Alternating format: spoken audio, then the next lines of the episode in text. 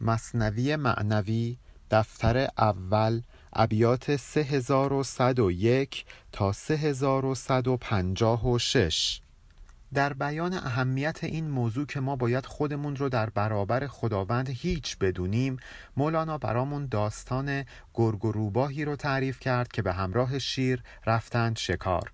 وقتی که شکارشون انجام شد شیر به گرگ گفت حالا تو این شکار رو بینمون تقسیم کن. و گرگ گفت گاو که از همه بزرگتره سهم تو ای شیر خرگوش که از همه کوچکتره سهم تو ای روباه و بز که میانه این دوست سهم من. یعنی گرگ در مقابل شیر برای خودش موجودیت قائل شد در حالی که اگر شیر نبود اینها اصلا نمی‌تونستن چون این شکاری رو انجام بدن. حالا ببینیم شیر در مقابل این تقسیم بندی گرگ چه عکس عملی از خودش نشون میده. گرگ را برکند سر آن سرفراز تا نماند دو سری و امتیاز. گرگ به جرم این سنویتی که بهش دوچار شده بود و دو تا سر در نظر گرفته بود یعنی دو تا رئیس یه رئیس شیر یه رئیس من. به این جرم اون شیر سرفراز و گرانقدر سر گرگ رو کند یعنی گرگ رو کشت. این باعث می شد که دیگه دو تا رئیس وجود نداشته باشه دو تا امتیاز وجود نداشته باشه. دیگه دو موجود وجود نداشته باشه که بخواد یکی نسبت به دیگری امتیاز داشته باشه. فقط یک موجود باقی مونده باشه. در واقع گرگ انتقام خودش رو گرفت. فانتقمنا منهم است ای گرگ پیر چون نبودی مرده در پیش امیر. ای گرگ پیر حالا که تو در مقابل شیر که پادشاه جنگله خودت رو موجود پنداشتی و خودت رو مرده نپنداشتی همه چیز رو او نپنداشتی و برای خودت موجودیت قائل شدی پس گرگ هم انتقامش رو گرفت. فانتقمنا منهم از اونها گرفت که البته این قسمتی از آیه 136 سوره اعراف هست که میگه فانتقم منهم خدا از اونها انتقام گرفت فاقرقناهم فی الیم در دریا غرقشون کرد به انهم کذبوا به آیاتنا به خاطر اینکه به آیات ما اینها کذب ورزیدن یعنی گفتن آیه های شما دروغه خدا هم انتقامشو گرفت اینجا شیر هم انتقامشو از گرگ می‌گیره بعد از آن رو شیر با روباه کرد. گفت بخشش کن برای چاشت خرد. وقتی که شیر گرگ رو کشت رو کرد به روباه. گفت حالا تو قسمت کن. تو قسمت کن ببینم چطور می‌تونی چاشت خرد رو بخش کنی. یعنی صبحانه رو بخش کنی. صبحانه ای که باید بخوریم. سجده کرد و گفت این گاو سمین چاشت خوردت باشد ای شاه گزین. روباه که خب مسلما مکار هم بوده و زرنگ بوده و مثل گرگ چون این اشتباهی رو مرتکب نمی شده پیش شیر سجده کرد و گفت ای شاه گزین ای شاه برگزیده این گاو سمین یعنی این گاو چاق برای صبحانه شما باشه چاشت خوردت باشد یعنی صبحانه خودت باشد. وین بز از بحر میان روز را یخنی باشد شه پیروز را. برای غذای میان روز هم یعنی برای نهار هم ای شاه پیروز ای شاه قالب که دشمنان تو شکست میدی مثلا این گرگ رو شکست دادی. بیا برای خودت با این بز یه یخنی درست کن یه آبگوش درست کن. یخنی یعنی گوشت پخته شده. وان دگر خرگوش بهر شام هم شبچره این شاه با لطف و کرم.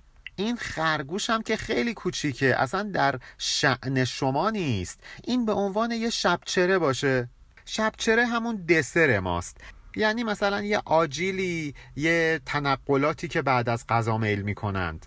در واقع روباه می‌خواد بگه که شما خیلی بزرگتر از اونی که من بخوام خرگوش رو بهت بدم. ولی بالاخره اینم مال خودته مال من نیست چون همه چیز برای توه. تو بودی که باعث شدی ما این سه کار رو انجام بدیم. بیا اینو هم به عنوان تنقلات میل کن. گفت ای روبه تو عدل افروختی این چونین قسمت زکی آموختی؟ شیر خوشحال شد. گفت ای روباه واقعا که تو عادلانه این کار رو انجام دادی. بگو ببینم اینجوری قسمت کردن و از کی یاد گرفتی؟ از کجا آموختی این ای بزرگ؟ گفت ای شاه جهان از حال گرگ. شیر بهش گفت ای روباه بزرگوار بگو ببینم از کجا این کار رو یاد گرفتی؟ روباه جواب داد از حال و روز این گرگ من چون این آموختم. گفت چون در عشق ما گشتی گرو هر سه را برگیر و بستان و برو.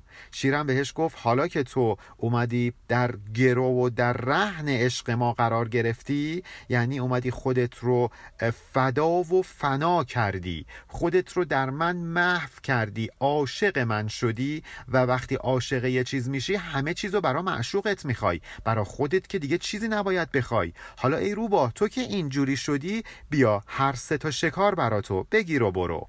یعنی اگه ما واقعا عاشق وجود باری تعالی بشیم چنان بخشش به ما می‌کنه که اصلا وا میمونیم. از خدا دیگه نباید اون موقع یه خونه بخوایم دو تا خونه بخوایم یه شهر بخوایم. از خدا نباید کره زمین رو بخوایم. همه یه گیتی رو از خدا می‌خوایم. چون ما در وجود خدا محو میشیم و همه چیز مال اوست. پس در واقع همه چیز مال ما میشه. اینجوری به همون میبخشن. روبه ها چون جملگی ما را شدی چونت آزاریم چون تو ما شدی. حالا که تو تبدیل شدی به من ای روباه من دیگه نمی‌تونم تو رو آزار بدم. چون تو خود منی تو رو آزار بدم انگار خودم آزار دادم. ما تو را و جمله اشکاران تو را. پای بر گردون هفتم نه برا حالا که تو با من به مرحله وحدت رسیدی با من یکی شدی جمله اشکاران تو را همه شکارها برای تو. ما تو را یعنی حالا که من و تو یکی شدیم با هم به وحدت رسیدیم فکر نکنید ما تو را یعنی من برای تو هستم. میگه حالا که ما با هم یکی شدیم بیا همه این شکارها برای تو. پای بر گردون هفتم نه. برا. حالا که اینجوری شدی بلند میشی بلندت می‌کنیم. عزیزت می‌کنیم. تا آسمون هفتم میبریمت بالا. به چنان مراتب و درجاتی در آسمان میرسونیمت که همه متحیر بمونن. و این مزد توه که به این سر دست پیدا کردی. فکر نکنید اسرار این دنیا یک کده یک کلمه است. مثلا رمز وایفای. اسرار دنیا همینه. همینه که ما باید بدونیم خودمون رو فنا باید بکنیم در وجود خدا. برای خودمون هیچ موجودیتی قائل نشیم. این یک سره. حالا اینکه بتونیم اینجوری باشیم در واقع به این سر دست پیدا کردیم. اسرار گیتی دونستنی نیست عمل کردنیه. چون گرفتی عبرت از گرگ دنی پس تو روبه نیستی شیر منی. حالا که تو از این گرگ که همش داشت ابراز وجود می‌کرد و از غرور خودش دست نکشیده بود خودش رو از میان بر نداشته بود تو عبرت گرفتی؟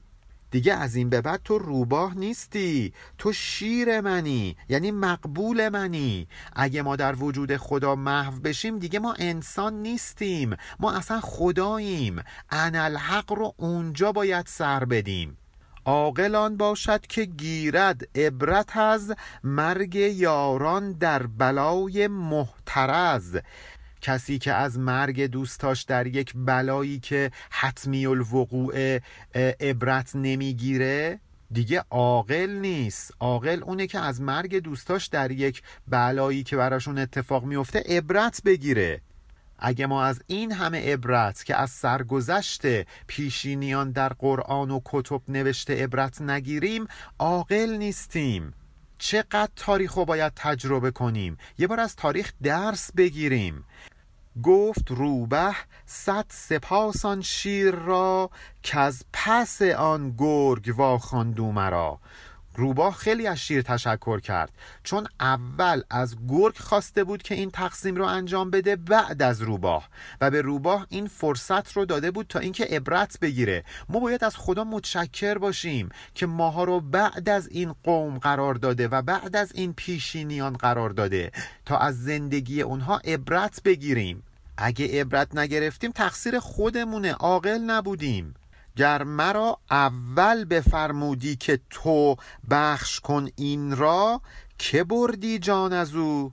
اگه اول به من گفته بودی تقسیم کنم من کجا می‌تونستم از این محلک جون سالم به در ببرم؟ پس سپاس او را که ما را در جهان کرد پیدا از پس پیشینیان. پس خدا رو شکر که خدا ما رو بعد از اون پیشینیان خلق کرده. تا از زندگیشون عبرت بگیریم. بعد از قوم نوح بعد از قوم عاد بعد از قوم سمود بعد از قوم حضرت موسی بعد از خوارج بعد از قاجاریان بعد از پهلویان. جای شکر داره. اگه عبرت نگیریم عاقل نیستیم.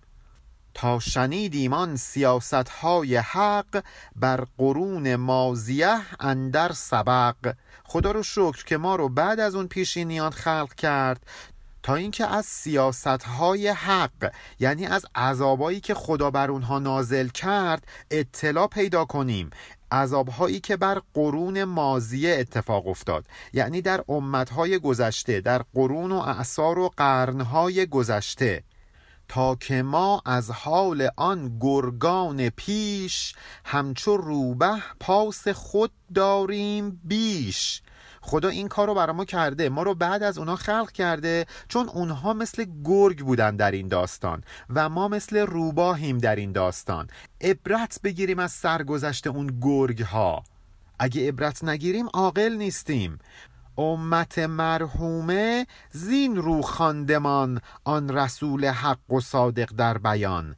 اگر حضرت رسول حدیث داشتند که قوم من امت مرحومه هستند گفتند ان امتی امتون مرحومه این به خاطر همین اتفاقه. چون بعد از اون گرگ ها ما خلق شدیم تا از حالشون عبرت بگیریم. استخوان و پشم آن گرگان ایان بنگرید و پند گیرید ای مهان. نگاه کنید به اسکلت اون گرگ ها که ازشون هیچی باقی نمونده به جز یه مش استخون و یه چند تا تارمو خب عبرت بگیرید. ببینید کیفکان عاقبت و ظالمین ببینید چطور شد عاقبت کسانی که ظلم می‌کردن. عاقبت مکذبین عاقبت متففین. خب عبرت بگیریم از اینها. عاقل باشیم چون عاقل از سر بنهدین هستی و باد چون شنید انجام فرعونان و عاد. وقتی یه آدم عاقل میشنوه سرانجام فرعون چی شد سرانجام قوم عاد چی شد خب این غرور و بادی که در سر خودش داره رو باید بذاره زمین باید دست برداره از این ظلم کردنش از این غرورش از این خودبینیش. حالا اگه این کارو نکنه چی میشه؟ ور بننهد دیگران از حال او عبرتی گیرند از ازلال او. اگه این کارو نکنه کماکان غرور و خودبینیشو حفظ بکنه اون وقت براش یه سرنوشتی پیش میاد که عبرت بقیه بشه. شما که خودت از پیشینیان عبرت نگرفتی تبدیل میشی به یک عبرت برای کسایی که بعد از شما میان. بذارید مثلا ببینیم برای قوم نوح چه اتفاقی افتاد. گفت نوح ای سرکشان من نیم من زجان مرده و جانان میزیم. نوح به قومش گفت ای کسانی که در برابر این حقیقت که باید بگید من نیم من نیستم اصلا من وجود ندارم.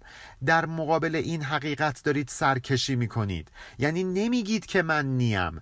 برای خودتون وجود قائلید در مقابل خداوند. حواستون رو جمع کنید. من ز جان مرده به جانان میزیم. یعنی من اگه می‌بینید که زنده هستم اونجوری که شما زنده هستید من اینجوری زنده نیستم. چون از این بشر بودنم مردم و با خداوند با جانان با حق زنده ام زنده به او هستم نه زنده به این تن و جسم خاکی. جان من این تنم نیست این دنیا هدفم نیست. من به جانان زنده ام به عشق او زندم اونه که باعث زنده بودن من شده. هدف من هم پس اونه. شما سرکشان من نیم هستید. یعنی شما کسانی هستید که نمیگید من نیستم ولی من میگم در مقابل خدا من هیچی نیستم. چون بمردم از حواس بلبشر حق مرا شد سم و ادراک و بسر من از این جسم خاکی مردم گوش و چشم و دست و پای مادیمو یله کردم رها کردم. اون وقت خدا شد گوش من خدا شد چشم من خدا شد بینش و بصیرت من. یعنی من با خدا به وحدت رسیدم. من پر از خدا شدم. حرف که می‌زنم حرفم حرف خداست. هر چی که بشنوم انگار خدا داره میشنوه. با گوش خدایی میشنوم. درکم از اتفاقات نسبت به درکی که شما دارید خیلی فرق می‌کنه. من می‌تونم پشت غذایا رو ببینم به اسرار دست پیدا کنم. چون از این گوش و چشم مادی دست کشیدم. حالا دیگه من من نیستم. من دیگه خدا شدم. چون که من من نیستم این دم زهوست. پیش این دم هر که دم زد کافروست. حالا که دیگه من من نیستم من شدم خدا اصلا منی وجود نداره. همه چیز اون شده حرف که بزنم حرفم حرف خداست. حالا هر کی با این حرف بخواد مخالفت بکنه در واقع کافر شده چون داره با خدا مخالفت می‌کنه. در این داستانی که ما خوندیم دیگه روباه روباه نیست. روباه شیره چون با شیر یکی شده. هست اندر نقش این روباه شیر. سوی این روبه نشاید شد دلیر. توی این داستان دیگه روباه تبدیل شده به شیر. نباید در مقابل این روباه دلیری کرد گستاخی کرد. در نقش این روباه یعنی در جسم ظاهری این روباه شیر نشسته. این روباه دیگه صدایی که ازش در میاد قررش شیره. حرفش حرف شیره. پیامبران حرفشون حرف خدا بود. گرز روی صورتش می نگروی قره شیران. از او می نشنوی؟ حالا فرض کنیم که شما داری به ظاهر این نگاه می‌کنی. از ظاهرش متوجه نمیشی که این شیره. خب دهن که باز می‌کنه قررش می‌کنه. باید اونجا بفهمی که این روباه نیست این شیره. پیامبرا رو به ظاهرشون نگاه می‌کنیم می‌بینیم بله انا بشران مثلکم. من یه آدمی هم مثل شما. ولی حرفی که از دهنش در میاد باید نشون بده که این حرف حرف خداست. از این حرف هایی که می‌زنن باید بفهمیم که اینها یه فرقی با ما دارن. حرفشون با حرفای عادی و روزمره که مردم می‌زنن یه فرقی داره. بعضی از چیزها هستش که اگه پیامبران نبودن هم ما متوجهش می شدیم مثل خیلی از اخلاقیات مثل اینکه دزدی نکنیم دروغ نگیم. اینا رو ما خودمونم متوجه می شدیم ولی اگه پیامبران نبودن ما امکان نداشت بفهمیم که معادی هم وجود داره. امکان نداشت بفهمیم که خدا باید واحد باشه. خدا نزاییده و زاییده نشده. اصلا امکان نداشت که ما از اتفاقاتی که در بد و خلقت افتاده بود مطلع بشیم. پس این حرفا باید نشون بده که اون پیامبر یه حرفی داره می‌زنه از یه دنیای دیگه که با این دنیای ما فرق می‌کنه. عاقل اگه باشیم متوجه این موضوع میشیم. گر نبودی نوح شیر سرمدی پس جهانی را چرا برهم زدی؟ اگه نوح شیر سرمدی نبود یعنی شیری که جاودانه هستش شیری که شیر خداست اگه نوح مثل این شیر در داستان ما نبود حرفش حرف خدا نبود پس چی شد که جهانو به هم زد؟ شما نگاه کنید در زمان پیامبر که هیچ وسیله ارتباط جمعی خاصی وجود نداشت چند سال بعد از فوت ایشون کل خاور میانه و قسمتهایی از اروپا و آفریقا و خلاصه ده ها میلیون نفر مسلمون بودند. ولی الان شما یه نگاه بندازید به پیروان آین بهایی. اینها در این عصر و دوران به زعم خودشون کلا سه میلیون بهایی در کل دنیا دارند. خب این نشان دهنده اینه که نتونستن جهان و برهم بزنن. به عبارتی تایید خداوندی پشتشون نبوده. البته ممکنه حرفاشون خیلی حرفای درستی باشه ولی پیامبرشون شیر سرمدی نبوده چون نتونسته جهان رو به هم بزنه. صد هزاران شیر بودو در تنی. او چو آتش بود و عالم خرمنی. در وجود حضرت نوح صدها شیر نشسته بود. صدها شیر که حرفشون حرف خداست. و نوح جامع جمیع این شیرها بود. انگار که این دنیای خرمن باشه و حضرت نوح آتش نوح اومد و آتش در این دنیا افکند. کاری که پیامبر اکرم در زمان خودش کرد کاری که حضرت عیسی کرد کاری که حضرت موسی کرد کاری که ابراهیم کرد اینها شیر سرمدی بودند و نشانشون هم این بود که جهانی رو برهم زدند آتش زدند به خرمن جهان. چون که خرمن پاس عشر او نداشت او چنین شعله بر آن خرمن گماشت. حالا این آتشی که نوح در دنیا افکند می‌تونست آتش عشق در دل مردم باشه یا اونهایی که به حرفش گوش ندادند این آتش بشه یک آتشی که به تنشون به جانشون بیفته و اونا رو بسوزونه و نابود کنه. چرا نوح با قومش این کارو کرد و اونها رو نابود کرد؟ چون مردم پاس عشر او نداشتند. یعنی در زمان خرمن جمع کردن یک دهم از خرمن رو باید می‌دادن به نیازمندان و الا آتش به خرمنشون میافتاد. خرمنشون نابود می‌شد. این اعتقادی بود که داشتند در واقع زکات مالشون رو می‌دادن. حالا مردم زمان حضرت نوح حق اون حضرت رو ادا نکردند. پس حضرت هم به خرمنشون آتش افکند. اونها رو نابود کرد. حضرت دست به دعا برداشت گفت رب بلا تزر علل ارز من الکافرین دیارا. خدایا روی زمین حتی یک نفر احدی از کافران رو هم باقی نگذار. آیه 26 سوره نوح. هر که او در پیش این شیر نهان بی ادب چون گرگ بکشاید دهان همچو گرگان شیر بر در راندش فانتقمنا منهمان برخاندش.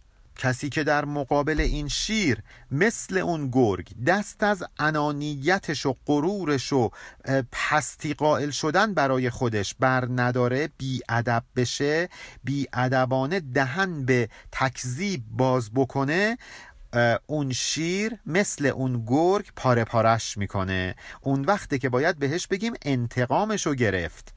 فانتقمنا منهم باید براش این آیه رو بخونیم. چون مصداق این آیه میشه دیگه از این به بعد. زخم یابد همچو گرگ از دست شیر. پیش شیر ابله بود کو شد دلیر. کسی که وایسه جلوی شیر دلیری کنه خب باید آدم احمقی باشه. به خاطر اینکه نابود میشه به دست اون شیر. زخم می‌خوره. حالا کاش که اون زخمه به تن می‌خورد. خب خوب می‌شد بعد چند روز. کاش که آن زخم بر تن آمدی تا بودی کیمان و دل سالم بودی. ای کاش این زخمه به تن و جسممون می‌خورد. اون وقت حداقل ایمانمون نابود نمی‌شد. دلمون سالم میموند. وای به روزی که آدم دلش زخم بخوره. ایمانش زخمی بشه. دچار درد روحی و باطنی بشه که این درد خیلی عمیق و مؤثره. ببینید مولانا داره واقعا برای ما اسرار رو فاش می‌کنه و انقدر این کار ازش انرژی می‌گیره و انقدر براش سخته که این کار رو انجام بده که واقعا خسته میشه. قوتم بشکست چون اینجا رسید. چون توانم کرد این سر را پدید. با چه زبونی براتون من این اسرار رو بگم؟ خسته شدم. قوتم تموم شد حالا که به اینجا رسیدم. اصلا بذارید به زبان ساده براتون بگم. همچو آن روبه کم اشکم کنید پیش او روباه بازی کم کنید. پیش خدا جای این نیستش که ما دقل بازی کنیم کلا شرعی بذاریم. دست از این شکم باید برداریم. دست از این حرس و طمع در جمع مال دنیا و ثروت و مقام و پست و جاه باید برداریم. این کارا پیش خدا روباه بازی در آوردنه. روباه چرا جان سالم به در برد؟ چون دست از شکمش کشید. گفت همه این شکارها برای تو ای شیر و در مقابل اتفاقا همه شکارها هم به دست آورد. یعنی اگه ما می‌خوایم همه چیز رو به دست بیاریم راهش این نیست که هرس بزنیم. راهش اینه که اتفاقا رهاش کنیم. بریم یه جای دیگه کار کنیم. مثل ملا که پولش رو تو زیرزمین گم کرده بود داشت توی جوی آب دنبالش میگشت. بهش گفتن چرا اینجا دنبالش میگردی؟ گفت خب اون زیر تاریکه نمی‌بینم. اینجا این بالا توی جوی آب روشنه. اینجا دنبال اون پولم میگردم. ماهایی که دنبال پولمون میگردیم باید بریم توی اون جای تاریک و سخت. نه اینکه توی جویی که روشن و راحت. راهش اینه که جمله ما و من به پیش او نهید. ملک ملک اوست ملک او را دهید. اصلا درگیر من و ما نباشید. من و ما رو از خودتون دور کنید چون همه چیز واسه اوست. لهو ما فی السماوات و ما فی الارض. پس همه چیز رو بدید به دست خودش. چون فقیرایید اندر راه راست شیر و صد شیر خود آن شماست. اگه دست از هر چیزی که دارید بشویید از همه چیز کاری که مولانا کرد از همه چیزش دست شست. اون وقت اگه این کارو بکنید شیر و صد شیر خودشون میشن مال شما. به جاودانگی می‌رسید اصلا همه چیز رو به دست میارید. زان که او پاک است و سبحان وصف اوست. بی نیاز است او ز نقض و مغز و پوست. چون شما با خدایی دارید یکی میشید که پاک و سبحانه. اصلا نقص نداره. کدام نعمت در این دنیا بی نقصه؟ شما بهترین خونه دنیا رو هم که داشته باشید بالاخره یه نقصی داره. ولی وقتی که با ذات الهی یکی میشید با یک کسی یکی شدید که سبحانه بی نقص و پاکه. سبحان صفتشه. خدا اصلا از همه چیز بی نیازه اون وقت شما هم از همه چیز بی نیاز میشید. دیگه درگیر نقض و مغز و پوست نخواهید بود. نقض یعنی چیزایی که خیلی خوشگلن خیلی زیبان. شما به زیبایی اصلی رسیدید به سرچشمه زیبایی رسیدید. دیگه این زیبایی های دنیایی که برای شما جلوهی نداره. وقتی به کسی یک کوه سکه طلا بدن یه سکه و دو سکه و سه سکه بهار آزادی که براش ارزشی نداره. اینجوری آدم بی نیاز میشه. هر شکار و هر کراماتی که هست از برای بندگان آن شه هست. همه کرامت ها همه شکارها و سیدها برای اینه که این چونین بندگانی ازش استفاده بکنند. کرامت رو به هر کسی نمیدند. خدا که کرامت ها رو برای خودش خلق نکرده. خدا که این همه شکار رو برای خودش خلق نکرده. اینا رو برای ماها خلق کرده. فقط ما باید از مسیرش حرکت کنیم. نیست شهر را طمع بهر خلق ساخت. این همه دولت خنک آن کو شناخت. خدا که طمعی نداره نسبت به این همه نعمت نسبت به این همه چیزایی که برای خلق درست کرده. اینا همش برای مردمه. فقط خوشبخت اون کسیه که این معنی رو متوجه بشه این موضوع مهم رو متوجه بشه از راهش حرکت بکنه تا بهش دست پیدا کنه. چون از بیراه امکان نداره بهش برسه. آنکه دولت آفرید و دو سرا ملک دولت ها چه کار آید ورا. خدا که خودش اومده همه اینا رو خلق کرده. حالا به چه دردش می‌خوره؟ خالقش خودشه. فکر می‌کنید که خدا براش این مهمه که بیاد بشه پادشاه یه کشور بشه رئیس یه اداره بشه مدیر کل یه اداره کل. اینا که برای خدا چی نیست. اصلا اصل و اساس این گیتی رو خودش خلق کرده. پس همه اینها به عنوان یه شکار به شمار میان. همه این داشته ها این پست ها کسی می‌تونه بهش دست پیدا بکنه که از مسیرش بره. حالا اینکه طرف دنبال چه پستی می‌خواد می‌خواد بره به خودش بستگی داره. اگه پست دنیایی می‌خواد بسم الله. اگه پست معنوی می‌خواد بسم الله. هر کدوم مسیر خودش رو داره. پیش صبحان بس نگه دارید دل. تا نگردید از گمان بد خجل ما باید پیش خدا قلبمون رو پاک کنیم. خدا که گول نمی‌خوره ما کارای ظاهری انجام بدیم. پیش مردم هی نماز بخونیم هی تظاهر به دینداری بکنیم تظاهر به خوب بودن بکنیم. دلمون رو باید پاک کنیم پیش خدا. اون وقت در درگاه خدا دیگه خجالت زده نخواهیم بود. کو ببیند سر و فکر و جستجو همچو اندر شیر خالص تار مو. به خاطر اینکه خدا می‌تونه سر فکر همه اینا و اون چیزی که ما دنبالش هستیم رو متوجه بشه. مثل کسی که می‌تونه توی یک لیوان شیر یک تار مو رو تشخیص بده. آنکه او بی نقش ساده سینه شد نقش های غیب را آینه شد. کسی که اومد دلش رو پاک کرد دلش رو تراشید از هر چی به غیر از خدا دلش رو شست اون وقت دلش میشه مثل آینه بازتاب دهنده اسرار حقایق عالم غیب میشه. کسی که اینجوری نباشه که به اسرار دست پیدا نمی‌کنه. سر ما را بیگمان موقن شود. زان که مؤمن آینه مؤمن بود. اون وقت اگه ما یک چنین کسی رو پیدا کنیم به عنوان مرشد انتخابش بکنیم بهش نگاه کنیم انگار داریم تو آینه نگاه می‌کنیم. مگه حدیث نداریم که مؤمن آینه مؤمنه؟ چون زند او فقر ما را بر محک پس یقین را باز داند او ز شک. ممکنه ما خیلی ادعا داشته باشیم. ادعا کنیم خیلی مؤمنیم. ادعا بکنیم که خیلی کارمون درسته. یا در عرفان ادعای فقر کنیم. ادعا کنیم که من دیگه فقیرم. همه چیز رو رها کردم. می‌خوام فقط در وجودم خدا بنشینه. اینو محک می‌زنن فقط به ادعا نیست. اون وقت معلوم میشه که کی واقعا راست میگه کی دروغ. اینجاست که طرف از گمان بد خجل میشه. حالا اگه ما یه مؤمنی رو پیدا کردیم که دلش رو شسته و شده آینه اسرار شده یک انسان کامل چون شود جانش محک نقدها پس ببیند قلب را و قلب را. این آدم دیگه میشه محک نقد ها این دیگه می‌تونه محک بزنه که کی چند مرده حلاجه. متوجه میشه که کی قلب داره و کی قلب. قلب اول یعنی دل یک دل پاک و باصفا قلب دوم یعنی تقلب. معلوم میشه که کی قلبش تقلبیه. یعنی تو مصرع اول که گفت داریم نقدها یعنی پولا رو محک می‌زنیم تو مصرع دوم میگه مشخص میشه که کدوم پولا تقلبی معلوم میشه که کدام ادعاها تقلبی بودن.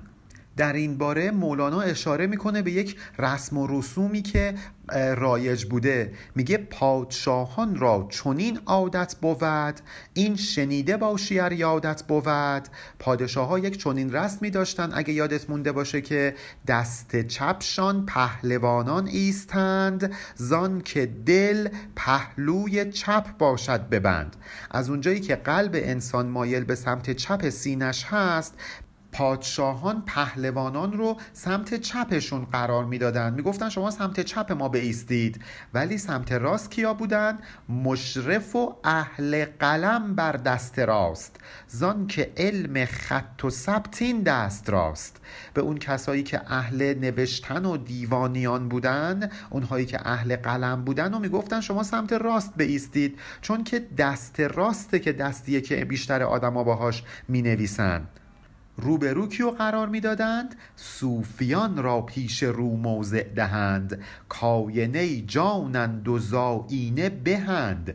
به صوفیان می‌گفتن شما بیاد روبروی ما قرار بگیرید. چون شما آینه جان مایید. اصلا شما از آینه بهترید. ما می‌تونیم خودمون رو در شما ببینیم. اونا آینه جانند. یعنی چیزی که از دل آدم بگذره در آینه وجود اونها نشون داده میشه. آدم می‌تونه به اسرار دست پیدا کنه. چون اینا دلشونو سیقل دادن. سینه سیقل ها زده در ذکر و فکر.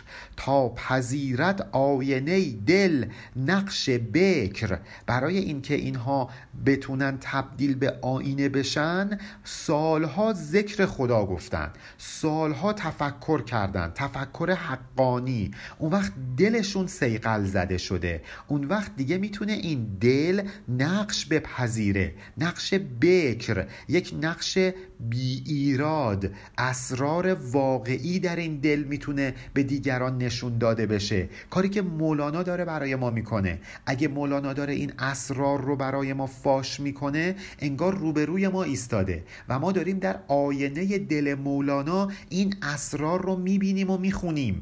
هر که او از صلب فطرت خوب زاد آینه در پیش او باید نهاد. ماها که با یه فطرت خوبی خلق شدیم ماها که از صلب فطرت خوب زاییده شدیم. خب باید یه آینه بذارن جلومون باید آموزشمون بدن. اگه یه مرید خوشدل دلش می‌خواد به حقیقت دست پیدا بکنه باید حقیقت رو در آینه دل یک مراد واقعی و سیقل داده شده ببینه. خودش به تنهایی که نمی‌تونه این کار رو انجام بده. عاشق آینه باشد روی خوب سیقل جان آمد و تقوى القلوب چه کسی دوست داره جلوی آینه بیسته؟ کسی که خوب روه کسی که قیافه زشتی داره از نگاه کردن به آینه هم مکدر میشه. ولی شما فرض کنید می‌خواید برید یه عروسی حسابی به خودتون رسیدید لباس خوب ظاهر خوب اتفاقا هی میرید جلوی آینه خودتون رو برانداز می‌کنید لذت می‌برید از اینکه توی این آینه نگاه می‌کنید. کسی لذت می‌بره از اینکه در آینه دل اولیاء الله خودش رو ببینه که واقعا خوب رو باشه که واقعا اهل دل باشه اهل سیقل باشه به این کار علاقه داشته باشه. شاید هنوز به هدفش نرسیده باشه ولی علاقه که داره. وجود اولیاء الله در مقابل اینها باعث میشه که دل خود اینها هم سیقل داده بشه تقول قلوبش میشن باعث تقوای قلبش میشن. چون اینا نیک سرشتن. سرشتشون خوب بوده. به قول امروزی ها ژن خوب داشتن. این عبارت تقوال قلوب رو هم مولانا از آیه 32 سوره حج گرفته. اونجا میگه که و من یعظم شعائر الله فانها من تقوى القلوب کسی می‌تونه شعائر الهی رو بزرگ و عظیم بپنداره؟ تعظیم کنه در مقابل شعائر دین خدا اونها رو محترم بشماره که دلش پرهیزکار باشه. اگه ما پاک دل باشیم به راحتی روبرو میشیم با اولیاء الله خوشحال میشیم. چون در آینه دل اونا می‌تونیم زیبایی های خودمون رو ببینیم. ولی بالعکس اگه بد دل باشیم اتفاقا فراری هستیم از اونها. مولانا در بیان این مطلب برای ما یک داستان هم در ابیات بعدی بیان می‌کنه. پایان بیت 3156 علی ارفانیان